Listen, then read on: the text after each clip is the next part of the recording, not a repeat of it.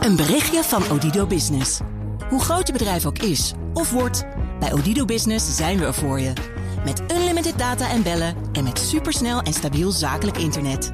Ook via glasvezel. Ontdek wat er allemaal kan op odido.nl/slash business. Het kan ook zo.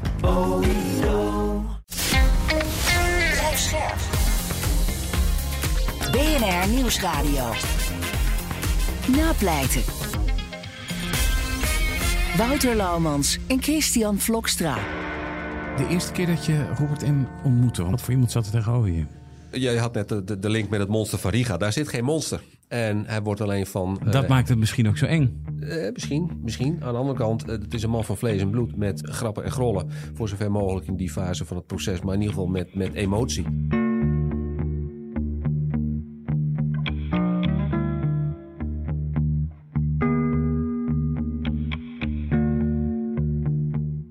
Hallo en welkom bij Napleiten, de podcast waarin we met advocaten, officieren van justitie en rechters praten over strafzaken die hen altijd zijn bijgebleven.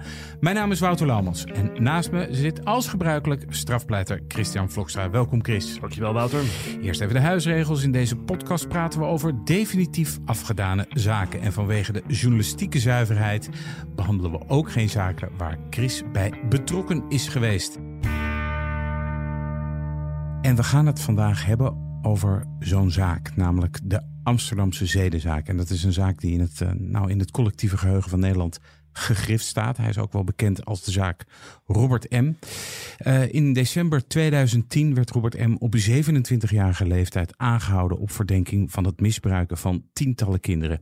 Dat gebeurde nadat het programma Opsporing Verzocht een foto had getoond die in de Verenigde Staten was aangetroffen bij een onderzoek naar kinderporno. M werd verdacht van seksueel misbruik van kinderen van het kinderdagverblijf Het Hofnaartje in Amsterdam. En op oppasadressen waar hij soms als babysitter werkte. Daarbij zou hij kinderporno hebben gemaakt en verspreid. Op 11 januari 2011 liet het Openbaar Ministerie weten dat Robert M.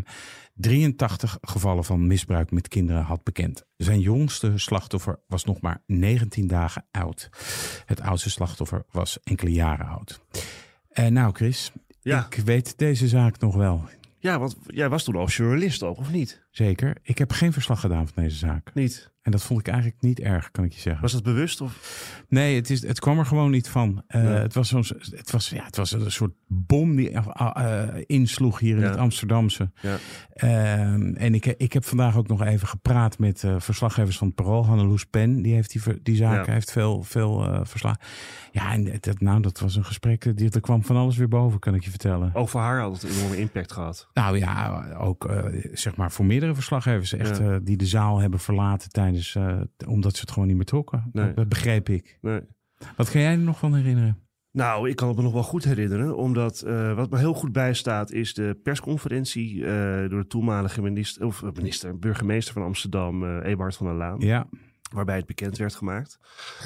Dat was natuurlijk in december 2010. En nu is het zo dat mijn toenmalige partner en, even daarna zwanger werd van mijn eerste dochter. ja. Eh, die is uiteindelijk in oktober, eind oktober 2011, is die, eh, is die geboren. En zoals mensen wel weten, als je kinderen krijgt, dan moet je daarvoor al moet je je gaan inschrijven bij crèches. Ja, dat kan je niet pas doen als het kindje geboren is. Dus dat Nee. hebben wij gedaan een aantal in de zomer, denk ik, van 2011. Nou, dan speelde die zaak natuurlijk volop, hè, met, met proforma's en alles. Toen kwamen we daar en toen vertelde ze ons dat mijn dochter was ingedeeld bij een groep waar ook een man als leider werkte. Hè, dus je hebt dan twee lei- of een lijst of een pedagogisch medewerker. Eh, en dat natuurlijk die Robert M-zaak speelde. Dus dan is het wel eventjes dat je denkt, oké. Maar ze deden dat heel goed, want ze hebben heel erg uitgelegd hè, wie, wie hij was. En we hebben ook kennis gemaakt met hem. En hoe zij überhaupt... De mannelijke medewerker Ja, van de crash. ja, Precies, snap en, en hoe wij eh, en hoe ze überhaupt eh, de, de veiligheid in de crash zagen. Hè, altijd twee mensen op een groep, weet je, dat er altijd vier ogen zijn en geen mensen alleen op een slaapkamer, dat soort dingen Mhm. allemaal. Eh, en uiteindelijk moet ik ook zeggen dat, natuurlijk heb je in het begin even iets dat je denkt, hmm, weet je, eh, vind ik dit wel prettig. Maar goed, ondertussen dacht ik ook van, nee, dit kan prima. En uiteindelijk bleek, eh, bleek de mannelijke medewerker geweldig te zijn. Ja. Weet je? En mijn dochter heeft daar heel veel plezier aan gehad altijd. Dus ja, die zaak, en sowieso het Amsterdamse, dat weet jij ook. Ja. Iedereen kende wel iemand die weer iemand kende. Hè, die betrokken was via kinderen die op dat hofnarretje hadden gezeten. Hier midden in de stad natuurlijk. Ja. Dus ja, enorme impact. Bij ons aangeschoven vandaag is advocaat Challing van der Groot uit Leeuwarden. Welkom, Challing. Dankjewel. Um, nou, jij stond samen met jouw kantoorgenoot uh, Wim Anker, Robert M. bij. En dat is volgens mij een zaak die, nou ja, jou ook tot op de dag van vandaag uh, bijblijft. Denk ik dat het een understatement is, toch? Ja, dit is voor een uh, strafrechtadvocaat een, een, zaak van de buitencategorie om meerdere redenen. En ja. de impact hadden jullie het al over. Nou, die was er bij ons ook. Uh, en als we het uh, even op het persoonlijke trekken. Ik had ook kinderen destijds van een leeftijd die, nou ja, laten we zeggen, bij de doelgroep van Robert M. zouden kunnen horen. Ja. Uh, dat schakel je wel uit. Maar goed, je bent ook mens, dus dat, dat, dat neem je wel mee. En vervolgens de, de, de druk, de maatschappelijke druk, de publicitaire druk. wij zeggen op kantoor wel eens: het is de tegenwind die de vliegen doet stijgen. Nou, tegenwind hebben we gehad in deze zaak. Ja. Dus ja, het is wel een zaak waar je als advocaat uh, alles uit moest halen wat erin zat. Uh, jij wordt in de media beschreven als een advocaat die graag tegen de stroom uh, inroeit. Klopt dat? En waar komt dat vandaan? Eigenlijk? Ja, ik had het net over tegenwind. Dus. ja. ja. ja. Nou, of ik dat graag doe. Ja, denk het wel. Ja, dat klopt wel. Ik, ik, vind, het, ik vind het wel uitdagend als er iets te bepleiten valt. En er valt natuurlijk altijd wat te bepleiten. Maar op het moment dat de, de, de stroom links is dan, dan, en de cliënt wil rechts, dan vind ik het mooi om, uh, mits het uh, realistisch is natuurlijk, ja. om naar rechts uit te gaan. En, uh, Heb je daarom het advocatenvak gekozen ooit? Ja, dat is een lastige vraag. Die is me vaker, gesteld. Mijn moeder zei altijd toen ik een jaar of 12, 13 was, uh, dat ik dat toen al gezegd heb dat ik advocaat wilde worden. Dat staat mezelf niet zo bij. Maar uh, op hele kleine dingetjes kon ik heel slecht tegen onrecht. En dat ging soms om uh, het stelen van dropjes waar je dan van beschuldigd werd. Waarvan ik het zei van dat is niet zo. En nou ja, dan probeerde je te argumenteren, beargumenteren, dat het toch anders was dan men dacht. En daar is het misschien een beetje begonnen. En uh, ja, bij de studie was het wel zo dat uh, het strafrecht wel mijn, mijn voorliefde had. Ik ben geen civilist en ik zal het ook nooit worden. En ik vind dit mooi en ik vind het pleiten mooi. Ik vind het bijstaan van cliënten die nou ja, aan de zelfkant van de maatschappij horen soms. Of de, de, de maatschappij tegen zich hebben. Dat vind ik mooi. De zaak van vandaag, de zaak Robert M. Hoe kwam die bij jou terecht? Hoe ging dat? Hij is aangehouden in december, begin december uh, 2010. Uh, hij heeft een uh, piketadvocaat gehad. Dus een advocaat die hem bezoekt op het politiebureau. Die heeft hem enige tijd bijgestaan. En op enig moment, het zal ongeveer een week of twee later zijn geweest, werden wij gebeld. Zo is het gekomen. Door die piketadvocaat? Of door hemzelf? Uh, hij heeft zelf gebeld. Ja, hij heeft zelf gebeld en uh, heeft het verzoek neergelegd of wij bijstand wilden verlenen. En uh, nou ja, daar hebben we het op kantoor natuurlijk wel even over moeten hebben. Ik weet nog dat het uh, vlak voor kerst was, of rondom de kerstdagen, dus uh, magere bezetting. Je kunt wel willen, maar je moet ook kunnen. Ja. En we hadden direct wel door dat dit een zaak was met, nou ja, los van de impact ook de nodige omvang. Ja, want wat was daar toen over duidelijk over die omvang? Die persconferentie was toen al geweest van burgemeester Van der Laan van Amsterdam. Dat, dat, weet ik niet meer precies. Of, of dat op dat moment al duidelijk was toen hij belde. Wel, er was wel meer duidelijk. Dat was een van nou, de. Dat het heel fors was, misschien, maar niet. Nee, de exacte omvang was, was niet duidelijk. Nee, nee, nee, nee. Dus dat wist op dat moment nog niet. Maar wel dat het om, hè, dat bleek ook wel uit de persconferentie en, en uit nou ja, wat, wat gelekte informatie daarna. Want de cliënt zat nog gewoon in de beperkingen. Eh, dus dat betekende dat hij alleen maar met een advocaat mocht spreken en niet met de buitenwereld. Uh, en toch kwam er het nodige naar buiten. Uh, dat is wel een van de frustraties. Ook in die zaak. In het algemeen vind ik dat. Maar goed, ook in deze zaak. Dat je als advocaat met de hand op de rug uh, staat en niks mag zeggen. Maar er was intussen al wel heel veel bekend bij het grote publiek. Ik ga even toch even bellen. De beperking. Want dat is een heet hangijzer ook. Nou ja, ja, het is heel actueel natuurlijk. Hè? Zeker met de kwestie Ines Wesky. Luister daarvoor vooral onze andere podcast. Daar gaan we nu niet ja. op in. Maar um, de, de beperkingen. Challing, wat zijn dat nou precies, die beperkingen? Nou, heel simpel. De cliënt uh, die uh, zit vast en mag met niemand spreken. Soms ook geen tv uh, kijken of radio luisteren, kranten lezen. En het enige contact dat hij heeft is dan met zijn advocaat. Ja. Dat zijn de beperkingen. Ja. En toen, dus jij gaat Robert M. bijstaan. Maar volgens mij was zijn foto zelfs toen al op tv geweest zonder balkje. En dat was, dat was echt wel vrij fors verspreid. Toen werd het al gelijk toch, de, ja. zijn beeld, terwijl die dus eigenlijk al binnen zat. Hij was al aangehouden. Ja. Ja. Uh, dus dat heb ik uh, eigenlijk nooit meegemaakt. Uh, je kunt natuurlijk een opsporingsdoel hebben. Ja. Dit is hem en waar is die?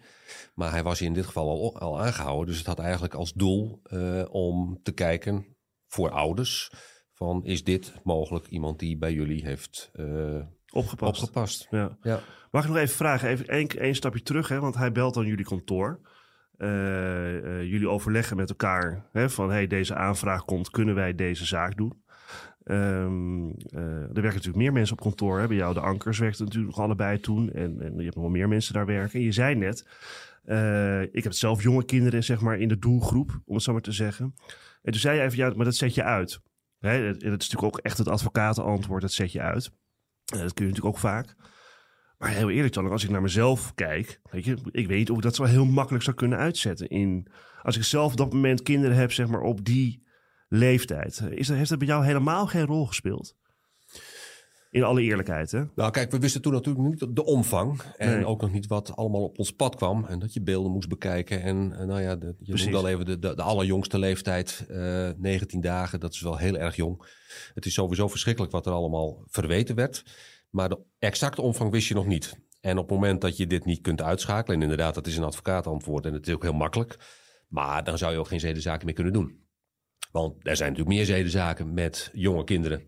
En die heb ik ook wel in mijn praktijk gehad. En daarna ook nog wel. En eh, weliswaar niet de omvang van hè, eh, tientallen.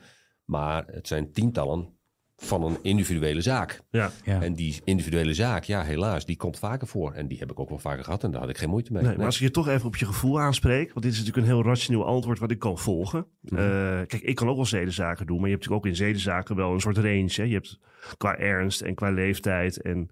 ehm, eh, maar puur gevoelsmatig, ik heb je nooit gehad van, kan ik dit wel, wil ik dit wel, wil ik hier ook mee, wel mee geconfronteerd worden überhaupt? Omdat je zelf jonge kinderen hebt, omdat je bijvoorbeeld beelden ziet of wat dan ook. Ja, die beelden, dat is wel een, eh, het, het enige moment eigenlijk in, de, in, de, in het hele proces. waarvan ik nu terugkijkend zeg van nou. Als we dat niet hadden, dan, eh, dan, dan was het mij ook goed. En toen Ja. heb ik ook wel eens even eh, een andere kant op gekeken. Want dat zijn geen beelden waar je heel blij van wordt. Alleen het was functioneel. Het moest. Het was niet de enige die daar naar keek. Want ook de rechtbank keek ernaar. De officieren keken ernaar. Er was nog Ja. een advocaat van de medeverdachte. keek er ook naar. Maar dat is wel een moment dat ik denk van nou ja. Als ik dat van tevoren geweten had. Dat was niet een reden geweest om te zeggen. Dan doe ik het niet. Nee. Maar eh, het voegde wat mij betreft heel weinig toe. Maar dat is misschien ook wel de reden geweest dat het OM juist dat wilde laten zien. Om de ernst te benadrukken. Ja, En dat snap ik we vanuit het OM ook wel weer. Ja. Ja. Ja. Ja, want in de media werd eigenlijk vrij direct, gesproken over het monster van Riga. Weet je wel, dat, het, de media wil toch een soort kadrering. Ja, ik werk zelf in de media, dus ik, ik kan me daar wel Jij, iets bent, bij jij bent de schuldige daarvan. Nou ja, ik kan me er wel, iets- nou ja, ik kan me er wel iets bij vo- vo- voorstellen bij, bij die kadering. Hoe lees jij zo, zo, zoiets? Toen of? Ja, toen? Nou ja, dat is een van de, van de, van de punten waar we steeds tegenaan liepen. Hè. De, de, de hele zaak werd in de media eigenlijk al voorgekookt. Men had een mening. Het hele Ja. publiek eh, had zeker een mening over onze cliënt. Ik kan me nog herinneren dat er toen een onderzoek is geweest. eh, ik geloof zo'n eh, onderzoek van Maurice de Hond over het invoeren van de doodstraf. Eh, Serieus? 40% wilde de, de doodstraf weer ingevoerd hebben. En, eh, Naar aanleiding van de zaak ja, Robert naar M. aanleiding van Ja. de zaak Robert M. Dus even als voorbeeld van hoe dat leefde en hoe deze individuele zaak ervoor zorgde dat men op een bepaalde manier reageerde. En eh, het monster van Riga, dat is een kop geweest in een landelijk dagblad, eh, past daarbij. Eh, het monster, ja, dat, dan heb je het gedaan. En Ja. later blijkt ook wel dat hij het gedaan heeft. Maar ik vind dat je hangende de strafzaak, dat soort termen, eh, sowieso niet moet gebruiken Als pers zijnde bedoel je? als pers. Ja. Al vrij snel stonden er gewoon details uit verhoren in de krant. En ja, wat vind je daar dan van als advocaat? Ik bedoel, het monster van Riga, dat is één ding. Maar als, je, als, er, als er, terwijl een zaak in beperkingen zit, details uit, een, uit, een, uit, ja, uit zo'n zaak naar buiten komen, dat lijkt me als advocaat even slikken. Ik als journalist kijk daarnaar van, nou, dan heeft de journalist goed zijn werk gedaan. Maar ik snap dat je daar als advocaat toch anders naar kijkt. Ja, als advocaat kijk ik er anders naar. En al- als samenleving zouden we daar ook anders naar moeten kijken. Even als advocaat eh, zeg ik van ja, wij mogen niks. Hè, want als de cliënt in beperking in zit, zitten wij het eigenlijk ook. Hè. Wij, wij mogen ook niks naar buiten brengen. En dat doen we ook niet. Eh, en als samenleving eh, en als, als rechtsstaat heb je een belang. Namelijk dat het een proces is. Een waardig proces, zeker in zo'n gevoelige zaak als deze. En een waardig proces, daar past niet bij dat, dat, dat om de havenklap bijna dagelijks eh, stukken in de krant stonden of op internet stonden. wat mijn cliënt, onze cliënt, eh, nu weer had verklaard. Ja. Eh, dat is een, het podium, het forum, dat is de rechtbank. Ja. Daar moet het naar buiten komen en niet daarvoor. Nou ja, vanuit journalistiek oogpunt kun je zeggen dat is goed gedaan. Maar het schaadt wel de waardigheid van een proces en dat is in niemands belang. Dus Maar ik ja- zou zeggen dat moet niet gebeuren. Maar ja, problematisch aan deze zaak was natuurlijk wel, is dat, dat je... Kijk, het is niet zoals een normale strafzaak eigenlijk is. Hè? Ik bedoel, je hebt tientallen slachtoffers met ouders. Dus je hebt een enorme groep aan, aan hè, zoals we nu benaderde partijen En, zouden de- noemen. en, en wel slachtoffers in de allerkwetsbaarste, hele jonge kinderen. Precies. Dat, dat zijn En- de en- allerkwetsbaarste En slachtoffers. die krijgen ook informatie natuurlijk door van het Openbaar Ministerie of van de politie, hè, van hoe hun zaak ervoor staat en hè, wat daar gezegd is.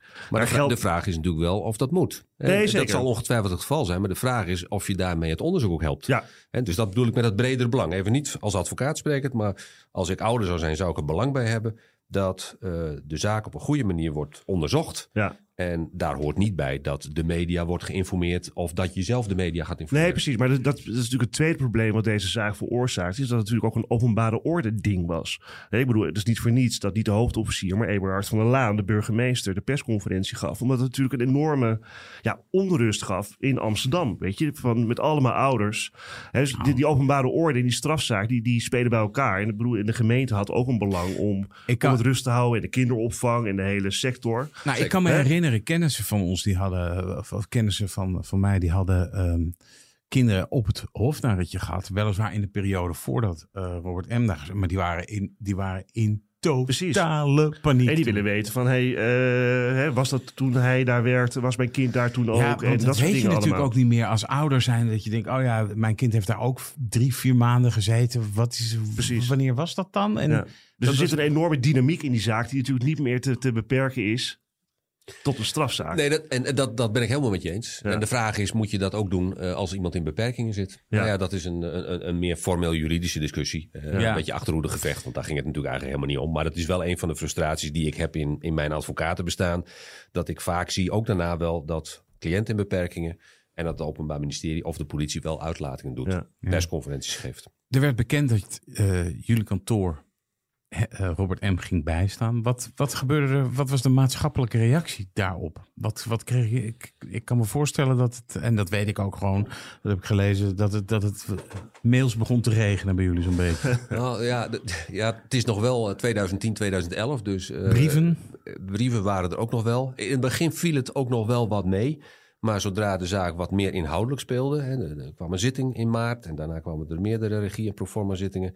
En, en we- werden er dus ook dingen meer duidelijk en kwam er ook meer over de inhoud van de zaak naar buiten. Ja, toen kwamen de reacties ook wat eh, eh, in versterkte mate op kantoor binnen. En dat waren over het algemeen, eh, ja, zoals te doen gebruikelijk in zedenzaken, zeg ik dan enigszins cynisch, niet de meest positieve. Nee. Nee, de, de rol van een advocaat is sowieso moeilijk uitlegbaar. Maar zeker in zedenzaken eh, kan die op weinig sympathie rekenen. En daarom is het ook zo belangrijk dat het wel gebeurt. Maar goed, ja, nee, het waren geen positieve Je bedoelt het uitleggen of dat de advocaat er is? Beide. Ja, ja. Hadden jullie daarop gerekend eigenlijk? Want kijk, bijvoorbeeld, eh, je deed een zaak samen met Wim Anker, toch? Ja. En Wim Anker, of de gebroeders Anker, waren natuurlijk al heel bekend, al Gepokt jaren. en gemazeld. Nee, maar ook zeg maar, als advocaten, zeg maar, niet, niet als een snelle advocaat uit Amsterdam die hele grote criminelen bijstaan, om het zo maar even te zeggen. Maar juist hè, als... Over wie heb je het nu? Nou ja, Ja. nee, maar je snapt wat ik bedoel, hè? eh, Friese advocaten, hard op de goede plek. Hè? eh, die, had- hadden een goede, laat ik het zo, die, die, die, die liggen goed in de samenleving, laat ik het zo zeggen. Dus hadden jullie verwacht dat toen jullie die zaak aannamen, en het was in het begin misschien wat rustiger, ja, dat het zo heftig zou worden naar kantoor ook toe, qua... Ja, ja.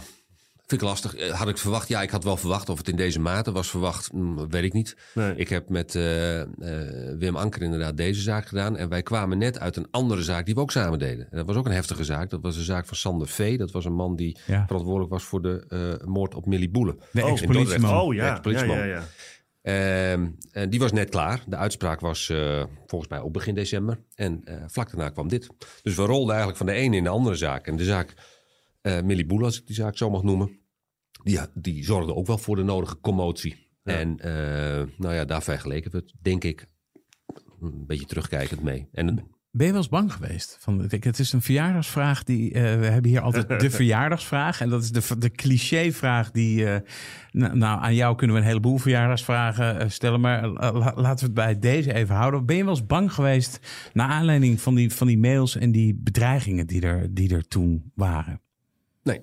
Nee. En dat zeg ik niet omdat ik hier zit of eh, stoel wil doen. Eh, ik weet dat eh, de- we, kregen heel vervelende mails. Eh, ook met, met doodsbedreigingen. Althans, ja, noem het dan maar doodsbedreiging, in ieder geval een link met, met, met als, als je dit doet, dan gebeurt er dat. Ja, als ik jullie op straat zie en ik rijd met een auto, dan zal ik niet, ik herhaal, niet remmen. Nee. En dan werd er gerefereerd aan een kruising voor jullie kantoor. Ja. Dat Ja. lijkt me wel, kijk, dat is wel heftig hoor. Maar ja, weet je, blaffende honden bijten vaak niet, hè? Ja. Ik, ik ben niet bang geweest. Ik weet wel dat eh, mijn collega, mijn toenmalige collega Wim Anker, eh, die is niet bang geweest. Maar die heeft wel gezegd van nou, dan kijk ik eens een keer extra over mijn schouder. Ja. Eh, die verzamelde ook al die mails. En dat heb ik nooit gedaan. Ik las ze of ik las ze niet en ik gooide ze weg of ik deed er helemaal niets mee. Dus in zoverre gleed het bij mij meer van mij af dan bij, bij Wim. Maar dat is ook een, een, een karaktertrek. Dus ja, dat kun je En niet in je sociale omgeving? Weet je, zeg maar, want ik kan me voorstellen, het is sowieso, hè, als advocaat krijg je altijd de vraag, hoe kun je dit doen? Maar Ja, goed, je had nu echt het summum van een, hè, een, een heftige zaak, zeg maar. Nou ja, ik, heftige ik kan me voorstellen, Ja. jij, jij bent advocaat in Marengo, dat jij de vraag krijgt, ben je niet bang? En dat is, eh, ik ben eh, schrijf over georganiseerde misdaad en ik krijg die vraag ook. Ja. Dus ik kan me ook voorstellen, Challing, dat jij die vraag Nee, krijgt maar, op ook, maar ook meer dat je, dat je s'avonds bij de crash staat om je eigen kinderen op te halen. En dat de andere ouders tegen je zeggen, hey Charling, eh, je staat hier Robert M bij. Hoe, hoe kun je dat nou doen, man? Kijk dat kroost hier allemaal. Hè, zoiets. Ik kan me zoiets Ja, wel ja, voorstellen. Dat, en dat is een terechte vraag. Eh, nee, ik heb het zelf nooit gehoord. Alleen ik heb via via destijds eh, gehoord. Ik was ook nogal actief bij, en nog steeds trouwens, bij de lokale voetbalclub. Ja. En eh, deed wat met, met, met de, de, de, de jongste spelertjes, zeg de maar. F'jes. Precies. Eh, dat ik later gehoord heb, als die Van der Goot dat en dat doet bij het team, dan haal ik mijn kind van de voetbalclub. Dat heb ik via via gehoord, dus het is nooit rechtstreeks tegen mij gezegd. En daar schrok ik wel van. En daarom vind ik het ook zo belangrijk, daarom is het ook zo mooi dat je het kunt uitleggen, maar om, om het vak uit te leggen. Wij zijn natuurlijk geen verlengstuk van onze cliënt. Nee. Eh, en dat wordt wel vaak zo begrepen. En in deze zaak extra, hè, eh, hoe vaak zijn wel niet, wij niet voor, voor, voor pedofiel uitgemaakt? Ja. Omdat wij iemand bijstaan in een zedenzaak. Kan jij uitleggen waarom je, of je denkt dat die reacties zo heftig waren? Nou, het gaat om kleine kinderen, dus ik snap die emotie wel. Ja. En eh, eh, die emoties kwamen over het algemeen niet van, van de direct betrokkenen, dus niet van de ouders, Ja. eh, maar wat verderaf. En ja, mail is natuurlijk ook heel makkelijk. Eh, dus eh, ja, als je het ergens niet mee eens bent of het zint je niet, hop, eh, je stuurt een mail en klaar. En of het allemaal gemeend is, nou, daarom kon het ook wel van mij afglijden. Ik denk in 9 van de 10 gevallen niet, of in 99 van de 100 gevallen niet. Maar ik snap die emotie op zich wel. En het, het, het, het was, laten we daar ook geen, geen misverstand over bestaan, laten bestaan. Het was een, een heftige zaak met Nou, Gruwelijke- afgrijzelijke gruwelijke zaak. details. Ja, natuurlijk. Dus ja, als dat naar buiten komt, dan. En, en ik zou betrokken zijn, dan zou ik ook geëmotioneerd raken. Stap 2 is natuurlijk, wat doe je daarmee? Je moet het natuurlijk niet op je advocaat afwentelen, want die kan er ook niks aan doen. Die doet alleen maar zijn werk. Maar goed, dat men geëmotioneerd is en, en eh, nou, kwaad is, dat, dat begrijp ik wel. De eerste keer dat je Robert M. ontmoette, want ja, je gaat eh, op bezoek bij hem, kan je die nog herinneren? Wat voor iemand zat er tegenover je? Nou, als we het over verjaardagsvragen hebben. Ja. dat vraagt ook iedereen aan je? Ja, nou, je had net de, de, link met het monster van Riga. Daar zit geen monster. En hij wordt alleen van... eh, Dat maakt het misschien ook zo eng. Eh, misschien, misschien. Aan de andere kant, eh, het is een man van vlees en bloed met eh, grappen en grollen. Voor zover mogelijk in die fase van het proces, maar in ieder geval met, met emotie. En waar het voor mij, waar het om- wat mij betreft om gaat, is kun je met iemand samenwerken. Kun je door één deur, kun je een strategie bes- bespreken, kun je de feiten bespreken. Ehm, heb je een vertrouwensband? En die hadden wij. Ja, en vond je, eh, want je zegt hij maakte, hij- hij- het was iemand die grappen en grollen maakt. Je, vind je, ze- want ik kan me, ik heb, eh, ik interview heel veel mensen en sommige mensen, ik kan altijd wel professioneel iemand interviewen. En soms vind ik iemand aardig en soms denk ik, nou, ik vind jou niet zo aardig. Eh, heb jij dat soort gevoelens ook bij cliënten eh, in algemene zin? Ja, ik heb met sommige cliënten, die vind ik aardig. En sommige cliënten vind ik niet aardig. Maar dat maakt voor mijn werk helemaal 0,0 uit. Ook niet aardige cliënten kan, ik- kan ik heel goed bijstaan. Het was zeker geen onaardige man. En het was een buitengewoon intelligente man. En Ja. Dat is hij nog steeds. Eh, en dat heeft als voordeel voor een advocaat, zeker in een heel lijvig dossier, dat hij eh, heel goed meedenkt. Hij kende eh, de paginanummers bij wijze van spreken uit zijn hoofd. Niet dat je daarvoor intelligent moet zijn, maar hij Nee. wist dat ook te relateren aan het verwijt. Hij, hij, hij, hij kon op, nou ja, op bijna juridisch niveau meediscussiëren. Er Mag was iets- een zaak met hem Ja, te mag, maken. iets, mag, iets- sorry, mag ik iets vragen? Zal ik, hè, toen, je- want je, vertelde eerder, na twee weken ongeveer hebben wij die zaak overgenomen. Ja. Eh, Dus hij zat al in bewaring en er was natuurlijk ook al gehoord door de politie, neem ik aan. Wat was eigenlijk de stand van zaken op het moment dat jullie erin kwamen? Wat, wat, hoe zag het eruit? Eh, Qua inhoud dossier, verklaringen die hij heeft afgelegd. Wat, wat, ja. Voor zover ik mij kan herinneren, maar dat is al lang geleden, had hij al eh, uitvoerig verklaard. Bekend verklaard. bekennend verklaard. Eh, en eh, vanaf het moment dat wij in beeld waren, het zou kunnen dat hij misschien nog één of twee keer is gehoord, maar niet veel meer. Omdat jullie dat niet wilden? Ja, omdat het onderzoek eigenlijk al eh, op dat punt klaar, was, klaar was. Hij had al heel veel verteld. Hij had over bijna al die zaken die later op de telastlegging zijn gekomen, al verklaringen afgelegd. En ehm, dat was nog in de fase overigens dat je als advocaat nog niet per definitie bij het verhoor aanwezig was. Maar er staat mij ook niet bij dat er veel verhoren zijn geweest na die tijd. Dus eh, hij had, nou ja, eh, het grootste gedeelte van de verhoor had hij al gehad. Dus het onderzoek was op dat punt al voor een groot deel klaar. Ja. En dat wisten jullie ook toen jullie naar hem toe gingen, neem ik aan, voor de eerste keer. Ja. En dan ga je de eerste keer met zo'n man praten. En dan moet je op een gegeven moment ook tot een bepaalde van... hey, wat ideeën komen van wat gaan we doen in deze verdediging? Of in de loop van de gesprekken. Wat, wat, wat kwam daaruit? Hè, was een intelligente man, betrokken bij zijn zaak? Ja, nou ja, hij heeft een bekennende verklaring afgelegd. Dus ja. Eh, verklaringen afgelegd. Dus hij heeft gezegd, ik heb het gedaan. Ja. En ehm, kijk, daar, daar, daar heb je het natuurlijk over. En vervolgens ga je kijken van, nou, als iemand het heeft gedaan... eh, dan is over het algemeen het bewijs niet direct het eerste punt waar je naar kijkt. Nee. Ehm, en niet, dat, zal, dat, dat, dat zal niet in het eerste gesprek direct aan de orde zijn gekomen. Want er moest nog natuurlijk nog een heleboel gebeuren. En er waren nog allerlei performance en regiezittingen. En er speelden allerlei formele punten ook nog. Ehm, maar je kijkt natuurlijk ook naar eh, hoe nu verder. En ehm, eh, ja, strafmaat technisch. Ja. Wat, wat, wat willen we bereiken? Ja. En wat kwam eruit? Wat wilden jullie bereiken? Wat En wilde hij wij- bereiken? Ja. Nou ja, een van de punten is natuurlijk, wij hebben, maar dat weten we nu achteraf, wij hebben eh, in eerste aanleg en ook in hoger beroep onder andere een bewijsverweer gevoerd.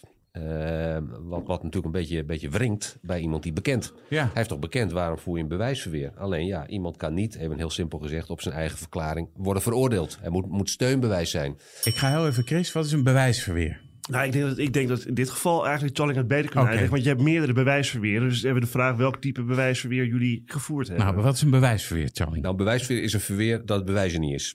ja. Hè? En eh, inderdaad, er zijn meerdere redenen. En we hebben ook meerdere redenen aangevoerd. Maar in dit geval was een reden dat je niet alleen maar op, op de verklaring van de verdachte, van je cliënt, van ik heb het gedaan, kunt worden veroordeeld. Als ik zeg ik heb een reep chocola bij de HEMA gestolen, dan is dat niet voldoende. Dan moet ook ergens blijken dat er een reep chocola weggestolen of weggehaald is.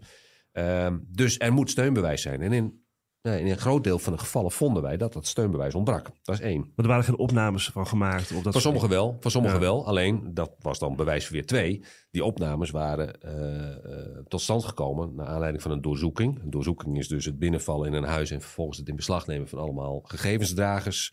eh, camera's, telefoons, USB-sticks, dat soort dingen. waarop beelden stonden. En onze stelling was, die doorzoeking, die is onrechtmatig. Eh, men had doorzocht op basis van een toestemming, maar die toestemming, daar mankeerde van alles aan. Dus hij had toestemming gegeven om... Nou ja, dat, dat werd gesteld dat hij toestemming zou hebben gegeven, maar die toestemming die was gebrekkig. En die was eh, gegeven eh, zonder voldoende informatie. Dat heeft het Hof later ook wel gehonoreerd. Alleen die heeft daar een andere consequentie aan verbonden. Wij zeiden dus je mag het niet voor het bewijs gebruiken. Dus als ik het goed begrijp, als juridische leek, dan is dit een, eh, hoe heet het, een, een eh, bewijsverweer en een rechtmatigheidsverweer daarbovenop Nou ja, het zijn, het, zijn, het zijn eigenlijk verschillende verweren. Het eerste verweer, maar laten we, het eerste verweer wat Charlie noemt, laten we daarmee op ingaan. hè. Het is noem- zogenoemde unis testis verweer. Ja, je moet altijd twee bewijsmiddelen hebben, simpel gezegd, om tot een beweesverklaring van een feit te komen. Ja, als je alleen maar een bekende verklaring hebt, dan heb je in principe wel een tweede bewijsmiddel in de vorm van opnames of wat dan ook. Heb je wel nodig om tot die beweesverklaring te komen. Ja. Hè, dus dat is zeg maar het bewijsverweer. Er lagen natuurlijk geen aangiftes, want die kinderen die konden niet praten. Nee, precies. Dus dat is dan lastig. Hè. Er waren natuurlijk wel opnames gemaakt. Hè. Dus die, die kunnen natuurlijk in sommige gevallen wel als ondersteuning dienen. En dan heb je natuurlijk ook weer schakelbewijsconstructies. Dus je kunt van alles uiteindelijk wel verzinnen. Ehm, maar het eerste punt is eigenlijk belangrijker. Eh, dus het zogenaamde voorverzuimenverweer, 359a-verweer. Eh, waarvan, hè, waarbij zij zeggen, hey, er is, in eerste instantie wat ik heb gelezen in de rechtbank, hè, of ons in het vonnis en bij het hof, er was eigenlijk onvoldoende verdenking tegen hem om op dat moment een doorzoeking te verrichten. En die doorzoeking is met een gebrekkige toestemming, toestemming tot stand gekomen, waardoor al bewijs eigenlijk moet worden uitgesloten. En ik vroeg mij toch af, Challing, want ik snap dat je alle verweren moet doen hè, die, je- die je moet doen. Eh, en misschien was 2011, 2010 was natuurlijk nog een andere tijd qua 359a dan nu. Wacht even, 359 A. Ja, dat nou is- ga dat- je wel echt... Nee, dat is, dat is het artikel waarin de voorverzuimen geregeld Ja. zijn. Hè? Dat, en dat dat is steeds strenger geworden. Hè? Tegenwoordig, de Hoge Raad wil dat er geen enkel gevolg meer wordt gegeven aan een, eh, aan een voorverzuim. Eh, en er speelt ook nog een keer bij, kan je nog een keer drukken of niet, want mensen weten nog wel. Het Salus-arrest was net gewezen. Ja, dat weet ik nog. Dat is dat je bij de voren mag zitten. Of Ja, en dat, en dat een, dat een, verdachte, advocaat. dat, nee, maar dat een verdachte ook het recht heeft om voordat hij gehoord wordt, een advocaat te spreken. Dus die, al die thema's speelden bij elkaar. Charlie, hebben jullie overwogen om dat 359a verweer, dus dat voorverzuimenverweer, dat doorzoekingsverweer, niet te voeren?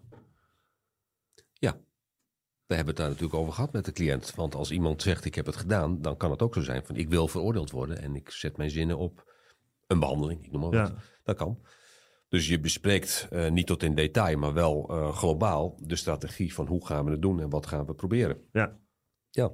Dus ja, daar speelt ook bij de vraag van voeren we dit verweer wat zijn daar in de afwegingen geweest? Kun je daar iets Nou ja, zeggen? heel, heel kort samengevat is eh, de insteek. eh, ik wil hier proberen zo ongezonde mogelijk uit te komen. Wat Ja. op zich een hele gezonde en normale insteek is. Want dat, willen de, dat ja. willen de meeste verdachten. Ik kan me voorstellen dat er nu luisteraars eh, zijn bij wie het stoom uit de oren komt. Even zegt, zegt, zegt hij Ja, van- maar even voor de duidelijkheid. Het, het gaat er mij niet om de, of Challing het voert, ja of nee. Ja. Hè? Ik bedoel, want dat, ik zou het ook voeren. Het gaat erom dat je, dat je bedenkt, is het voor mijn zaak goed om dit verweer te voeren? Omdat je weet hoeveel hè, agressie maar hè, het kan, kan oproepen of ergernis kan oproepen. Omdat je uiteindelijk gewoon ook misschien wel denkt aan het verweer. Dat gaan ze nooit honoreren. Hè? Ze gaan niet alle bewijzen uitsluiten en deze man vrijspreken. Dat Nee. gaat toch niet gebeuren. Hè, dat- maar ik, vind het, ik, vind het, ik ben gewoon benieuwd hoe jullie dat hebben afgewogen. Want dat zijn Nou natuurlijk wij lastige beslissingen misschien Dat, ook dat is het ook. Dat is een, een lastige beslissing. Wij hebben eh, vanaf van, van, van meet af aan eh, aangelopen, of eigenlijk proberen de rechtbank duidelijk te maken van eh, wij zitten hier niet de feiten te vergoeilijken, wij bagatelliseren niet. Eh, maar wij willen dat eh, een ieder recht heeft op een goede verdediging. En niet een ieder min één. Met andere woorden, dat recht geldt ook voor Robert M. Eh, dat ging om het spreekrecht, misschien krijgen we het daar nog over. Dat ging dus ook over de vraag van, nou ja, mag dit bewijs zomaar binnengeharkt worden? Ook al is de doorzoeking onrechtmatig. Ik vind het een taak, een plicht zelfs van een advocaat, om de rechtbank daar op te wijzen. En daar eventueel conclusies aan te verbinden. Tenzij de cliënt zegt, ik wil dat helemaal niet. Dan nog zou ik het noemen. En vervolgens tegen de rechtbank zeggen, ik heb met mijn cliënt afgesproken, zo en zo. Want anders dan denken ze van, hij heeft het niet gezien. Ja. Maar ehm, ik vind dat in elke zaak, maar ook in deze zaak, misschien al zeker in deze zaak, dat de politie bij de opsporing zich aan de wet moet houden. En op het moment dat dat niet gebeurt, ja, dan is dat helemaal mijn helaas. Maar daar ben ik voor om de rechtbank te wijzen op het feit dat het is niet goed gegaan. En dan is het uiteindelijk aan de rechtbank om daar een conclusie aan te verbinden en het eventueel te sanctioneren. Robert M. die moest naar het Pieterbaancentrum om psychisch onderzocht te worden. Eh, hij, werkte, hij wilde niet meewerken, hij wilde dat niet. Ehm, was dat op advies van jou? Van, joh, eh, want daar ga je ook over praten natuurlijk toch met je advocaat. Wat, wat was jouw advies erin? Nou, wat voor advies ik heb gegeven, daar ga ik niks over zeggen. nee, snap ik. Dat valt Maar, onder de geheimhouding. eh, hij, eh, nou, het, is niet zo dat hij niet heeft meegewerkt, maar hij heeft eh, grotendeels niet meegewerkt. In ieder geval was het onvoldoende om een gedegen rapport van het Pieterbaancentrum te krijgen. En eh, ja, dat is een keuze ook van de cliënt zelf. Maar ja. was de inzet om een TBS-maatregel bij een beweesverklaring te voorkomen of niet? Nou, niet wat mij betreft. Eh, ik ben ook niet tegen TBS. TBS kan eh, heel eh, heilzaam zijn, kan zinvol zijn. We kennen gelukkig heel veel goede voorbeelden uit onze praktijk waar het goed gaat. Maar dat is niet de reden geweest. Wij hebben in ieder geval niet voor ons de reden geweest om te zeggen: je moet niet meewerken, want dat hebben we niet gezegd. En het is een- uiteindelijk een keuze van de cliënt om te bepalen of u wel of niet meewerkt. Nee, maar zeker. Maar wilde hij een TBS-maatregel voorkomen voor hemzelf?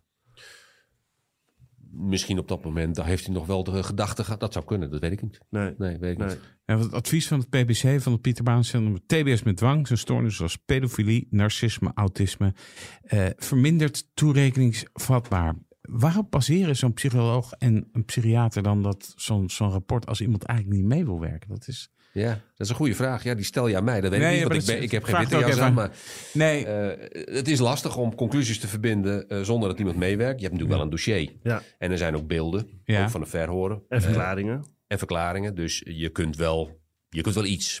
Maar het is niet heel erg gefundeerd, dat klopt. ik kan me herinneren dat eh, Robert M. op een gegeven moment eh, in een soort hongerstaking ging en ook weigerde te drinken. Wat was er aan de hand? Dat is een goede vraag. Daar, eh, dat, dat is bij mij inderdaad weggezakt. Dat is- klinkt raar, want dat is best heftig, een hongerstaking. Nou, ik weet dat het in de media kwam. Dat Ja, gewoon een dingetje was. Als je mij nu vraagt, wat, was, wat wilde hij daarmee bereiken? Dat, dat weet ik eigenlijk niet. Volgens mij wilde die cameratoezicht van zijn cel af. Dat, Dat- dat, was een heikel punt. Dat was zeker een heikel punt. Eh, wij hebben uiteindelijk, ik heb het bij de voorbereiding nog even nagekeken. Ik heb eh, 26 bezwaar- en beklagzaken heb ik eh, destijds eh, gehad. Dat betekent dus dat eh 26 keer geklaagd is tegen met name dan de camerabeperkingen. En ehm, de camerabeperkingen waren dan, althans volgens de directeur van de penitentiaire inrichting waar hij op dat moment verbleef, om eh, ja, de veiligheid van hem eh, te garanderen. En eh, we kregen eigenlijk al die 26 keer kregen we gelijk. Maar dan was de periode afgelopen en dan kwam er weer zo'n beslissing. En dan moest je weer. Eh, ja, het was eigenlijk schandalig, want het had niks meer met rechtsstaat te maken. Eh, men negeerde eigenlijk de beslissingen. En bij een van die eh, zittingen, kan ik me nog herinneren, heeft de directeur van de PI gezegd: Ja, ik geef je eigenlijk ook wel gelijk, maar ik moet van hogerhand. De staatssecretaris had opdracht gegeven. En zo werkt het in dat soort zaken. Ja, maar in, Klinkt dit herkenbaar voor jou? nou ja, Chris? kijk, in het penitentiaire recht... Hè, eh, maar doe jij ook dit soort uh, Nou, soms wel, maar, maar goed, op mijn kantoor hebben we gewoon mensen die beklagzaken doen in penitentiair recht voor ons cliënt. Maar ja, joh, daar gebeuren dingen, joh. Weet je, en die regelgeving die, die verandert ook de hele tijd. Je hebt met, het, eh, met DI te maken, Ja. met met het OM. En zeker in de, in de high-impact zaken. Joh, denk je dat wij iets in de melk te brokkelen hebben? Ik bedoel, ook al krijg je gelijk bij een college. Ik bedoel, het gaat gewoon uiteindelijk hoe zij het willen. Zo is het gewoon.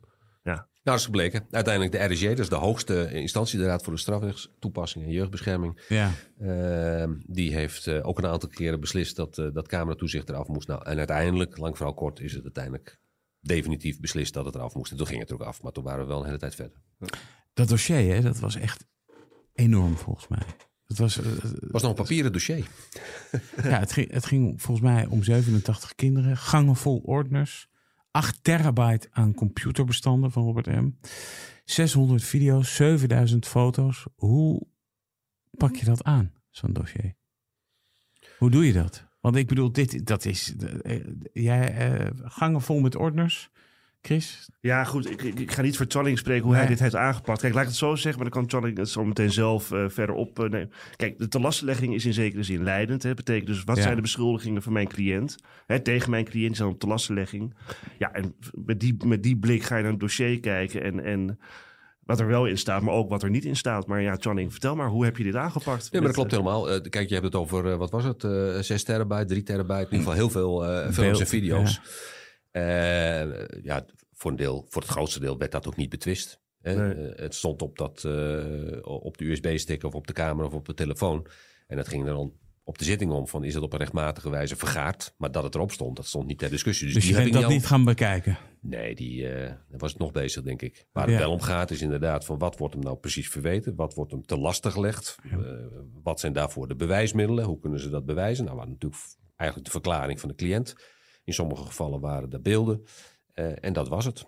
En hoe verdeel je dan de taken met kantoorgenoten? Hoe gaat dat dan? Ik bedoel, ga je, of ga je alles zelf doorakkeren? Ik, ik, ik, weet niet hoe dat gaat. Ja, ik heb alles zelf uh, doorgeploegd. Uh, we hebben de afspraak gemaakt met ons uh, Wim Anker en ik hebben de afspraak toegemaakt bij de taakverdeling. Van, ik lees het dossier en hij ook wel, maar ik zit meer op het juridische in deze zaak. En dus hoe is het bewijs vergaat? Is er, is er überhaupt bewijs?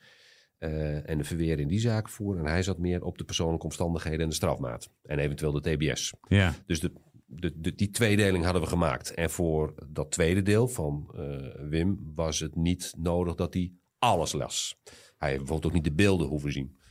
Uh, dat, die heb ik wel gezien, omdat het voor het bewijs van belang zou kunnen zijn. Maar god, maar hoe is het om, om al die, zeg maar, 87 kinderen, dossier na dossier vol met dat soort, nou, verschrikkelijke dingen, laat ik het zo maar noemen.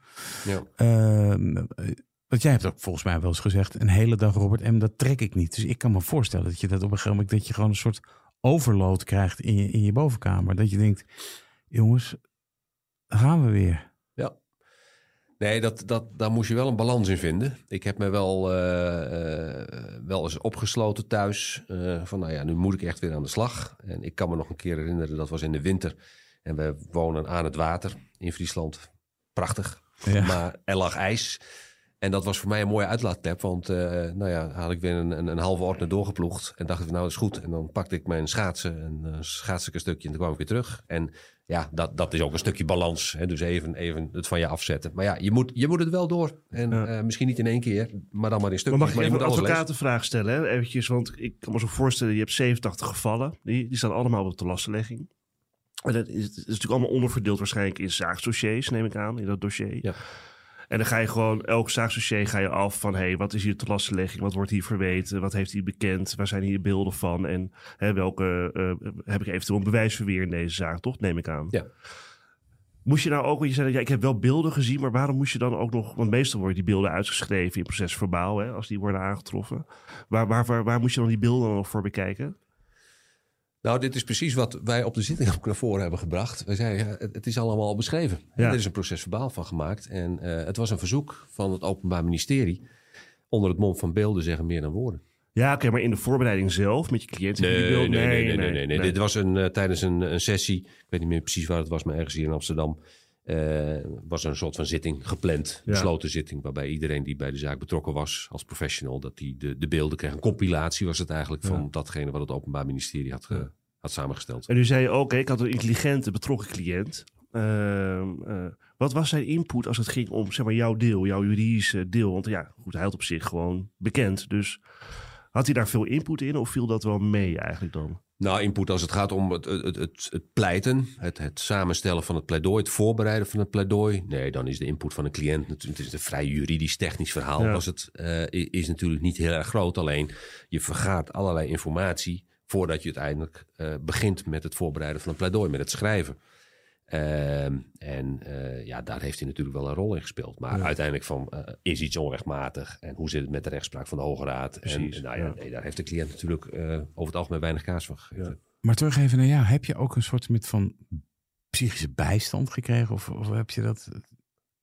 Ik kan me zo Of had je dat niet voorstellen. nodig? Ah ja, had je dat niet nodig? Of, Ik heb het niet gekregen. En, eh, of gevraagd? Het kan ook Nee, zijn. ja, dat had gekund. Ik, ik weet dat eh, vol- volgens mij de rechtbank en misschien ook wel het Openbaar Ministerie hadden dat wel als ze dat wilden. Eh, wij hadden het niet. Het is ons ook niet aangeboden, maar ik heb er ook niet op gevraagd. En ik moet eerlijk zeggen, ik had het ook niet nodig. Dat klinkt heel kil, cool en zakelijk. Maar ja, ja, als je het niet eh, nodig hebt, dan vraag je er ook niet om. Nee, ik, ik heb wel geprobeerd dat zo zakelijk mogelijk te lezen en te bekijken en te ondergaan. En nou, daar ben ik, denk ik, achteraf bekeken in, in geslaagd. Je haalde net al aan, hè? het OM wilde eh, beelden tonen op zitting. eh, onder, daar was gesteggel over. Er, waren ook, eh, er was ook een ander twistpunt. En dat waren de slachtofferverklaringen, de ouders. Het spreekrecht. Spreekrecht, sorry, ja, het spreekrecht van de ouders. Vandaag de dag is dat spreekrecht heel breed. Het slachtoffer mag iets zeggen, ook ouders, grootouders, kinderen, kleinkinderen. Nou ja, dat, maar dat was toen nog niet zo. Nee, eigenlijk heel simpel. De wet stond het niet toe. Ja, Daar is denk ik ook geen discussie over dat dat zo was toen. Eh, er was wel een wetsvoorstel toen al. Althans, die was in de maak. Dat was in de maak. Maar de wet regelde dat ouders niet mochten spreken. En wat ik eerder al zei, wij zijn ervoor als advocaat om ja, ook de wet te handhaven. Althans, te zorgen dat, dat de opsporingsdiensten, het Openbaar Ministerie, maar ook de rechtbank zich aan die wet houdt. Dus wij hebben gezegd, eh, hoe begrijpelijk de ouders, hoe begrijpelijk het ook is dat de ouders zouden willen spreken. Maar de wet staat het niet toe, dus het kan niet. Dus de toenmalige staatssecretaris Fred Teven, die wilde de ouders van, van de slachtoffers eh, eh, speciaal voor deze zaak dat, eh, dat spreekrecht geven. Hè? Dus dan werd, daarmee wordt zo'n zaak gewoon ook gelijk politiek. Het wordt een politiek ding. Ja, Nou, dat was het sowieso al. Niet alleen bij het spreekrecht, maar ook bij het spreekrecht. En iedereen had daar een mening over en vond dat dus niet kunnen. Eh, en uiteindelijk, om een, eh, een lang verhaal ook maar weer kort te maken, ook de rechtbank vond dat het niet kon. En het, althans, dat het niet kon wat wij wilden, namelijk de wet eh, toepassen. En de rechtbank zei van wij passen die wel toe. Want de wetgever heeft bij de totstandkoming van dat spreekrecht. eh, nou ja, ik weet niet precies de redenering van de rechtbank, maar de motivering was volgens mij de aard en de omvang van de zaken zodanig dat de wetgever dat niet onder ogen heeft kunnen zien. Nee. Zoiets was het. En Ja. dus staan wij ertoe dat de ouders kunnen spreken. En toen hebben jullie gevraagd. Nou, niet alleen daarom. Wij hebben niet daarom gevraagd, want dat is een processuele beslissing. Dus daar Ja. kun je niks tegen doen. Eh, we waren het er niet mee eens. Eh, en ja, toeval of niet. eh, een week voor een. paar weken later kwam er een proforma zitting. En een week voor die proforma zitting kwam de Hoge Raad met een uitspraak. De Hoge Raad, de hoogste rechter in Nederland. En die zei dat het niet de taak van de rechter is om de wet op te rekken. Eh, en dat spreekrecht, de Hoge Raad formuleert dat natuurlijk wat anders, maar dat het spreekrecht dus niet, eh, niet aan de orde is. En toen hebben wij de rechtbank gevraagd om die beslissing van een paar weken daarvoor over het niet toestaan, over het wel toestaan van spreekrecht, om dat te heroverwegen. Eh, gelet op die uitspraak van de Hoge Raad. De rechtbank was eigenlijk ingehaald door de Hoge Raad. En gecorrigeerd, weliswaar in een andere zaak. Ja. En toen heeft de rechtbank gezegd van dat doen wij niet. En toen hebben wij, ik heb één keer in mijn advocatencarrière van 29 jaar intussen, heb ik gevraagd. En dat is in deze zaak geweest. En dat was A, vanwege dit aspect. Waarbij je in, het, in de visie van de cliënt, eh, dan laat ik het anders formuleren, dat de cliënt echt de indruk had van nou, de rechtbank wil alles doen eh, tegen mij. Eh, Of dat gevoel terecht is of niet, maar dat gevoel had hij. En de rechtbank had ook ehm, voor de behandeling een, eh, een bijeenkomst gehad met eh, vertegenwoordigers van de media. En daar was een stukje van gekomen in het parool. En daar was de rechtbankvoorzitter geciteerd. En de rechtbankvoorzitter had gezegd dat we het... Nou, ik weet niet meer precies wat de rechtbankvoorzitter heeft gezegd... maar zoiets van, wij zullen ervoor zorgen dat de kinderen niet hun hele leven lang met deze ellende eh, blijven zitten. En daarvan had de cliënt ook het gevoel van ja, dat betekent dus dat ze kiezen voor de kinderen. Wat op zich volkomen begrijpelijk is, maar even als jurist, je moet, eh, als advocaat kan ik beter zeggen, je moet ervoor zorgen dat je cliënt het idee heeft dat daar een onbevangen rechtbank zit. Die niet voor de kinderen kiest, die niet voor de ouders kiest, die niet voor de verdachte kiest, maar die gewoon neutraal is. Nou, en dat waren aspecten waarbij de cliënt zei van ja, ik heb hier niks meer te zoeken. Dat waren ook letterlijk zijn woorden. Nou, toen hebben we gezegd van nou, eh, tot hier en niet verder. En want kijk, zo'n wraakingsbeslissing in zo'n zaak... met zoveel media-aandacht en, en, en, en, en benadeelde partijen, slachtoffers... Richard Korver was volgens mij een, eh, een van de advocaten van... Of, hè, Ja, van dat was echt veel- een factor van belang in deze zaak. Ja, Richard Korver is natuurlijk een aanjager van, hè, van, van slachtofferrechten. Ook toen al. Ehm, het was best wel een beslissing, denk ik, om die wraking te gaan doen. Ja, we hebben hem natuurlijk wel voorbereid. Want we wisten, eh, nou ja, we konden wel vermoeden dat de rechtbank niet op de beslissing die ze eerder hadden genomen zou terugkomen. Nee. En dat hadden we ook al met de cliënt besproken. Dus het was een weloverwogen beslissing om dan een wraaksverzoek in te dienen.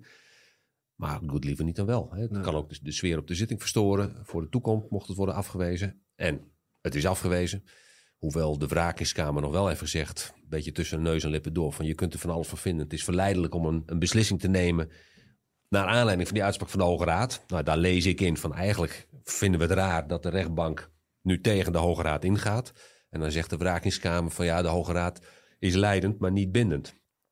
en die uitspraak heb ik nog wel eens gebruikt in mijn eh pleidooien van na die tijd. Ik denk, nou, Hoge Raad, als het ons even niet uitkomt, we zijn opportunist natuurlijk als advocaat. leidend, maar niet bindend. Maar goed, ja, wraking eh, niet gelukt. Dus we moesten door met deze Kamer. IJs, 20 jaar, TBS. Was dat een verbaasde die IJs jullie? Nee, nee dat is wel een eh, eis waar we wel, eh, wel rekening mee hadden gehouden. Eh, qua gevangenisstraf en ook de TBS-eis was niet onverwacht. Ik wil twee dingen uit jullie pleidooi eruit lichten. Eh, punt 1 is, drie experts vertelden slachtoffers kunnen nu en in de toekomst ernstige gevolgen ondervinden van het misbruik. Zowel lichamelijk als psychisch. Eh, dat is een lange lijst van mogelijke gevolgen. Bijvoorbeeld terugval in zindelijkheid, angst om naar een kinderdagverblijf te gaan of gedragsproblemen, verslaving, moeite hebben met vertrouwen van mensen, ook op volwassen leeftijd nog. Jullie zeggen gedragsveranderingen in bed plassen, ruzie maken met broertje of zusje. Dat wordt door de ouders nu allemaal teruggevoerd op seksueel misbruik. Dat kan, maar dat hoeft niet. En het tweede punt is, jullie betoogden vrijspraak. Het, als argument, de foto's en video's mogen niet als bewijs worden gebruikt, want de huiszoeking was niet volgens de regels en dus onrechtmatig. Dat was eigenlijk waar, waarop jullie, eh, hè, dat waren twee punten uit, je, eh, uit verdediging. Dat laatste punt, daar kreeg je gelijk bakken met kritiek op, neem ik aan. Ja, dat kun je wel zeggen. En wat mij wel heeft verbaasd, dat, eh, dat ook eh, bepaalde vakbroeders eh, ons dat kwalijk hebben genomen toen. Ook al in een eerder stadium, maar ja, waarvan ik zeg, van, ja, op het moment dat er een onrechtmatigheid is bij een hennepkwekerij, dan vindt iedereen het prima. Dan vinden ze dat normaal dat een advocaat dat naar voren brengt. En nu gaat het om een zedenzaak met de nodige impact en gevoeligheden. En nu moeten we dat niet doen. En dit is precies eigenlijk de, de, de, de essentie van, van de bijstand in deze zaak. Je moet je rug recht houden. En je moet principieel zijn. En niet je oren laten hangen naar wat de samenleving wil horen. Hoe vervelend dat misschien ook is voor die samenleving. Of voor sommige mensen in die samenleving. Maar dit is, dit is zoals wij erin staan. En nog steeds, daar sta ik volkomen achter. Nou ja, en daar komt bij, je verdedigt de belangen van je cliënt. En als jouw cliënt meent, dit is een onrechtmatigheid, jij vindt dat ook. Uiteindelijk heeft het Hof ook gezegd, het was onrechtmatig Ja. voor een bepaald deel. Eh, dan is het gewoon jouw taak als advocaat om dat op een goede wijze naar voren te brengen. Anders moet je geen advocaat worden. Dan kun je beter rechter of officier worden. En dan kun je allemaal belangen afwegen. Maar dat is natuurlijk het punt van een advocaat. Die kan geen belangen afwegen daarin, behalve de belangen van zijn eigen cliënt. Ja. Die avond schoof je aan bij Paul Witteman om uitleg eh, te geven. En dat leverde volgens mij echt een stroom aan doodsbedreigingen zelfs op. Hè? Hoe Ja. heb je dat ervaren? Dat je eerst ga je iemand bijstaan. Oké, dan is die hele zaak. En vervolgens... Want volgens mij waren jullie wel enigszins terughoudend met media optredens tijdens de zaak, toch? Ja. Je schuift aan en dan vervolgens... Nou, er komt een heel stuw meer aan emoties, komt los. Want eh, jonge kinderen die op verschrikkelijke manier eh, misbruikt zijn.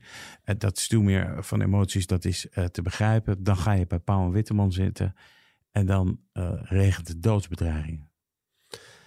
Ja, het lijkt me, de- Charling, het lijkt me dat dat wat doet met de mens.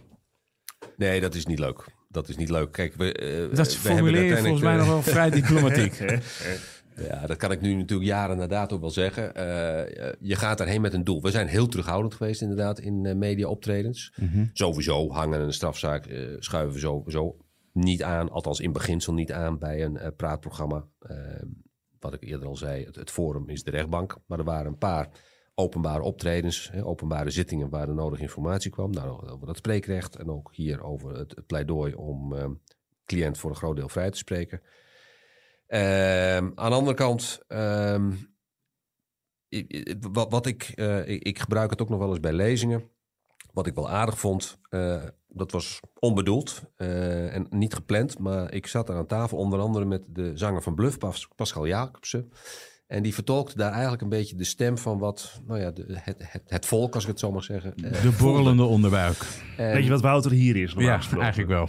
ja, ja, maar dat, dat vond ik achteraf gezien wel mooi. Want eh, Die vraagt, hoe kan jij slapen s'nachts? hoe kan jij slapen? En Nou. ehm, wa- waarom voer je dit, dit verweer? En eh, toen heb ik hem gevraagd van ja, maar ze- zeg je dit nou omdat je vindt dat Robert M. geen verdediging moet hebben? Of eh, vind je überhaupt niet dat een advocaat verweren moet? Nee, nee, advocaat moet wel verweren voeren, zei hij. Zeg, maar dat is precies waar het om gaat. Iedereen, minus Robert M. De wet geldt voor iedereen, behalve voor Robert M. Want die moet veroordeeld worden. Eh, en dat was precies waar het om ging. Wij vinden dat iedereen verdediging nodig heeft, moet hebben. Wij vinden dat verweren die je voert eh, in andere zedenzaken... of bij een hennepkwekerij of bij een diefstal... dat je die ook in deze zaak... en dat je hem niet, niet moet voeren omdat het de zaak Robert M. is. Omdat men dat liever niet wil. Dat is niet onze taak en dat is niet onze rol. Ja, maar ik kan me ook voorstellen dat op het moment dat het vervolgens nadat je dat hebt zitten bepleiten, hè, dan, eh, dan breek je een lans voor de advocatuur. En dat is, eh, dat, dat is volkomen te billijken. Maar ik denk ook dat als het daarna eh, doodsbedreigingen regent in je, in je inbox of misschien eh, in, in, de, in, in je brievenbus, dat je denkt, ja, maar dat je toch bij jezelf even de vraag stelt: heb ik nou zo'n zin om de martelaar van de advocatuur te worden? Want dit is natuurlijk, dat is natuurlijk wel de Kijk, iemand die, e- als je één bedreiging krijgt, dan denk je, potverdomme, het zal wel een idioot zijn. Als je twee krijgt, dan denk je, hè, gadverdamme, dan heb je er. Maar als je er 30, 40 of 50 krijgt, dan lijkt mij dat je op een gegeven moment wel denkt, ja, straks zit er hè, een gek tussen en die doet echt wat. Ja. Nou, da- daar zat ik nog niet zo over in. Maar ik heb op een gegeven moment wel gedacht... dat was na afloop van, de, van deze zaak... eh, je hebt het over de martelaar van de advocatuur... maar eh, even daarvoor, je moet het leuk vinden. Ehm, en ik eh, heb een aantal keren bij dit soort praatprogramma's gezeten.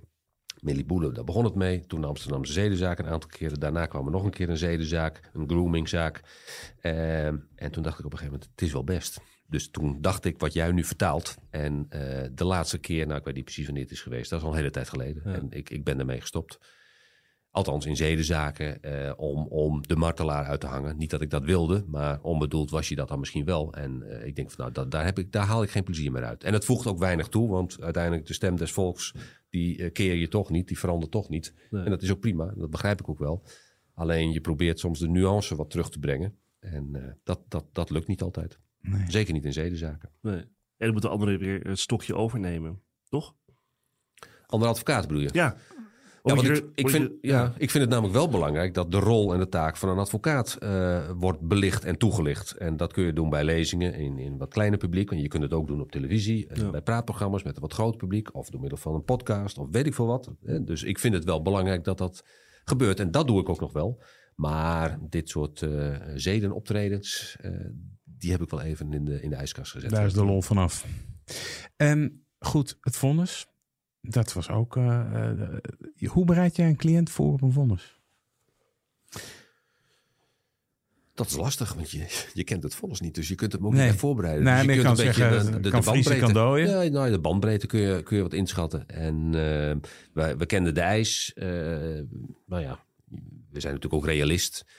Eh, dus je houdt ook rekening met verweren die misschien niet gehonoreerd worden. Dat wist de cliënt ook. Dus eh, ja, dat, dat bespreek je. Vervolgens ga je naar de uitspraak toe en dan hoor je het aan.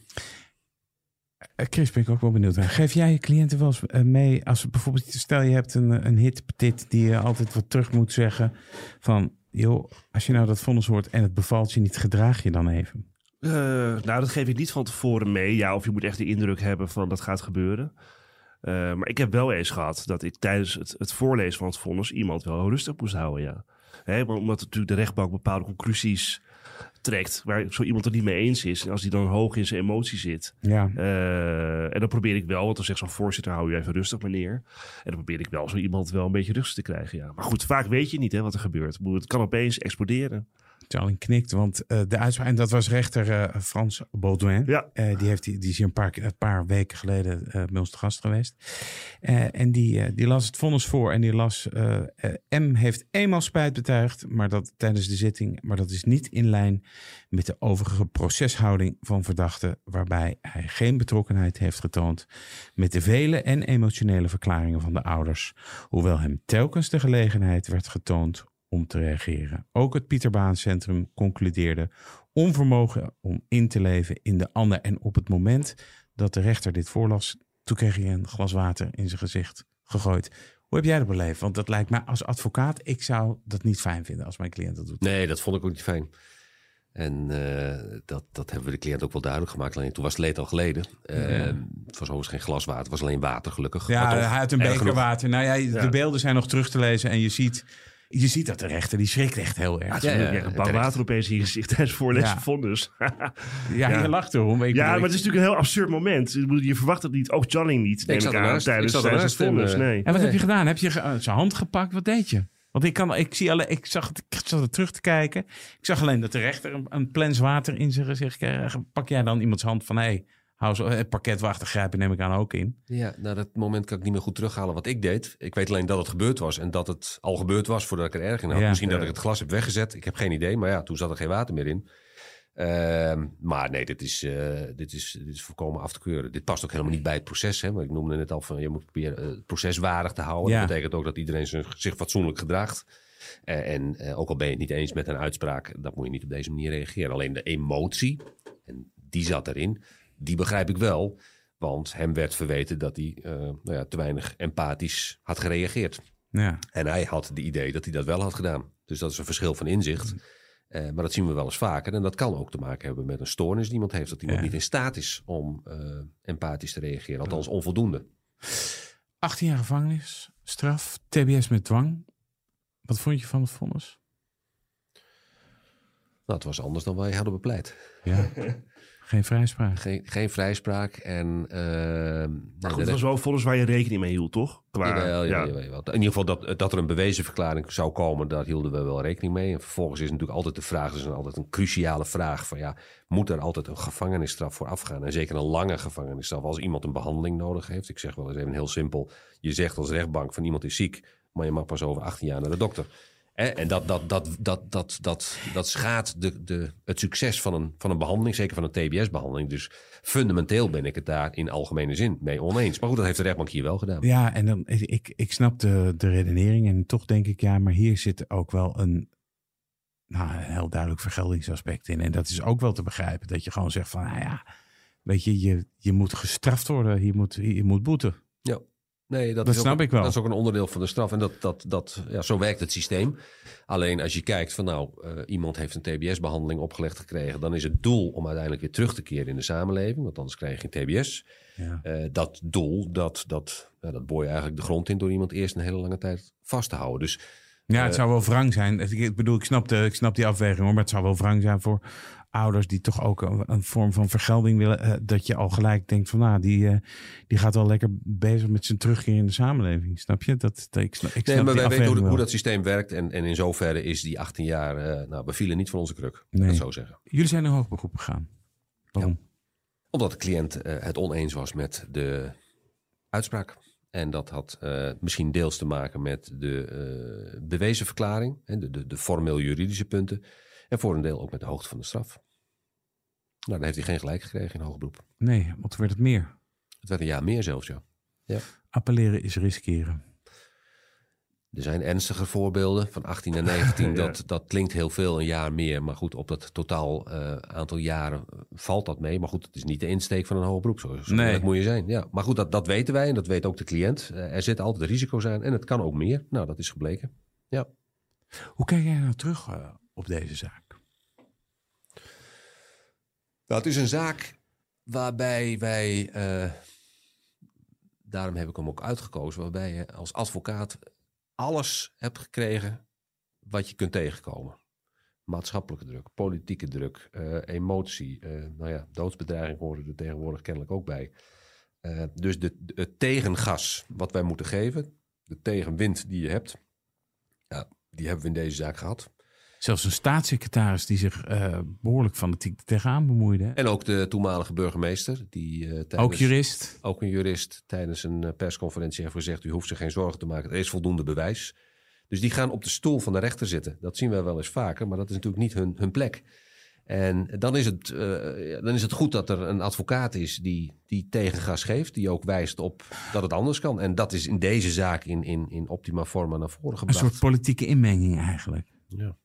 Maar kan je daar als advocaat ook echt wat mee? Kan je daar iets tegen doen? Nou, je kunt het benoemen, Ja. Maar nee, veel meer, eh, nee, veel meer kun, je, kun, je, kun je er ook niet mee.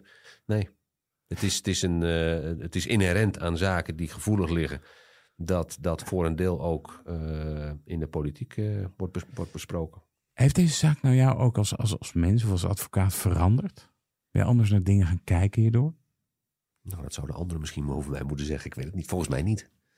Nee, volgens mij niet. Het is heeft je misschien alleen maar bevestigd in jouw taak en functie als advocaat.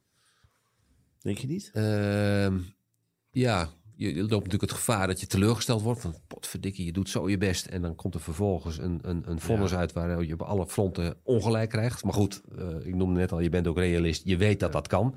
En wij zijn er natuurlijk niet voor om eh, de cliënt eh, een zo laag mogelijke straf te laten krijgen. Dat kan, dat probeer je.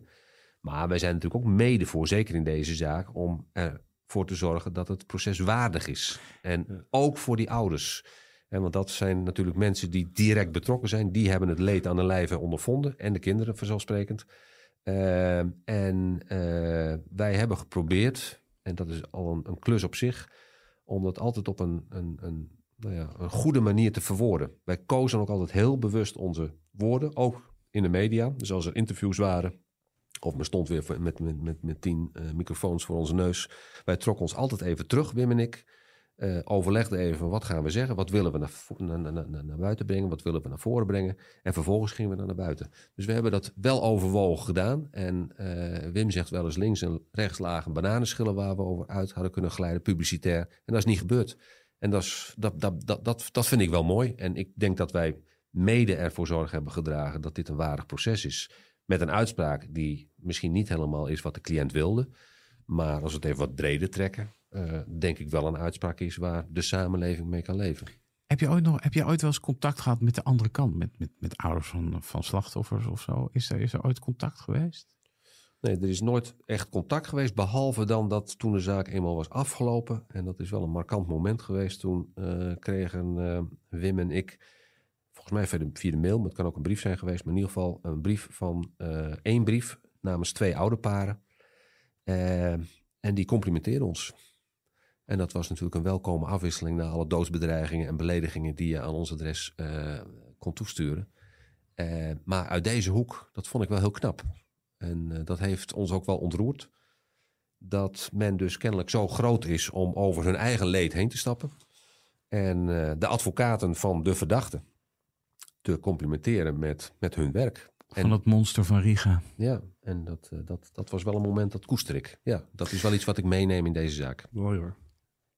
Laatste vraag. Zou je ooit nog zo'n zaak aannemen? nee. Zo'n zaak. Ja, je weet van tevoren nooit wat zo'n zaak wordt. Dus op het moment dat je hem aanneemt, denk je achteraf: het is weer zo'n zaak. Maar nee, zo'n zaak is, is uh, uh, enig in zijn soort. Dus uh, zo'n zaak zal er, nou, ik hoop, niet weer komen. Maar goed, je bent advocaat en dat ben ik al heel lang. En dit zijn wel zaken waar, waar je niet snel nee tegen zet op het moment dat zoiets voorbij komt. Zoiets klinkt heel denigrerend en algemeniserend, maar nee, ik, ik zou denk ik weer ja zeggen.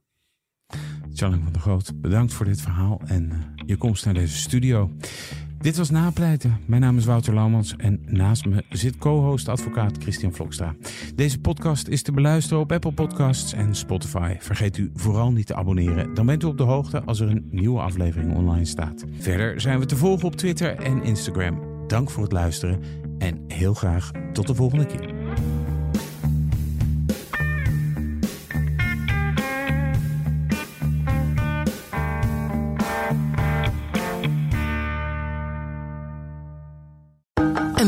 Van Odido Business.